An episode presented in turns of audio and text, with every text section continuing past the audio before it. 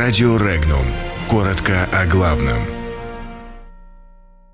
Германия берет на контроль Крым и Донбасс, Минск, нефтяной вопрос. В Германии создают Международную комиссию по Крыму и Донбассу. Лукашенко не хочет ходить с протянутой рукой за нефтью. Зеленскому предложили пойти на сделку с Россией. Легкомоторный самолет принудительно посадили под Псковом. Совладельца банка «Югра» подозревают в хищении. В Германии создается Международная комиссия по мониторингу соблюдения прав человека в Крыму и Донбассе, сообщил депутат Бундестага Вальдемар Герт. По его словам, депутаты из семи стран Евросоюза уже выразили желание участвовать в работе данной комиссии.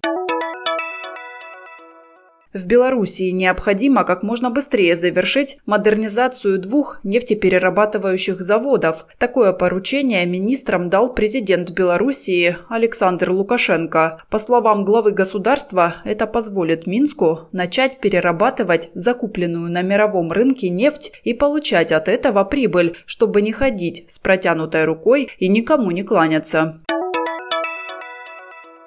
Кандидат в президенты Украины Владимир Зеленский должен пойти на сделку с Россией, чтобы вернуть Донбасс под суверенитет Киева. Об этом заявил председатель Политсовета Украинской партии «Оппозиционная платформа за жизнь» Виктор Медведчук, передает Рейтерс. По его мнению, в случае отказа Зеленского сотрудничать с Москвой, экономика Украины окажется в еще более тяжелом положении. Псковской области российские военные заставили принудительно приземлиться легкомоторный самолет, который не отвечал на запросы диспетчера по радиосвязи с Земли. Предположение о том, что это мог быть залетевший в воздушное пространство России иностранный самолет, не подтвердились. Борт оказался российским. Пилот самолета-нарушителя задержан. Его личность, гражданство и цели полета выясняются. Следователи задержали мажоритарного акционера, совладельца банка «Югра» Алексея Хотина по подозрению в хищении 7,5 миллиардов рублей у финансового учреждения, сообщила официальный представитель Следственного комитета России Светлана Петренко. По ее словам, в отношении Хотина возбуждено уголовное дело по статье «Присвоение или растрата».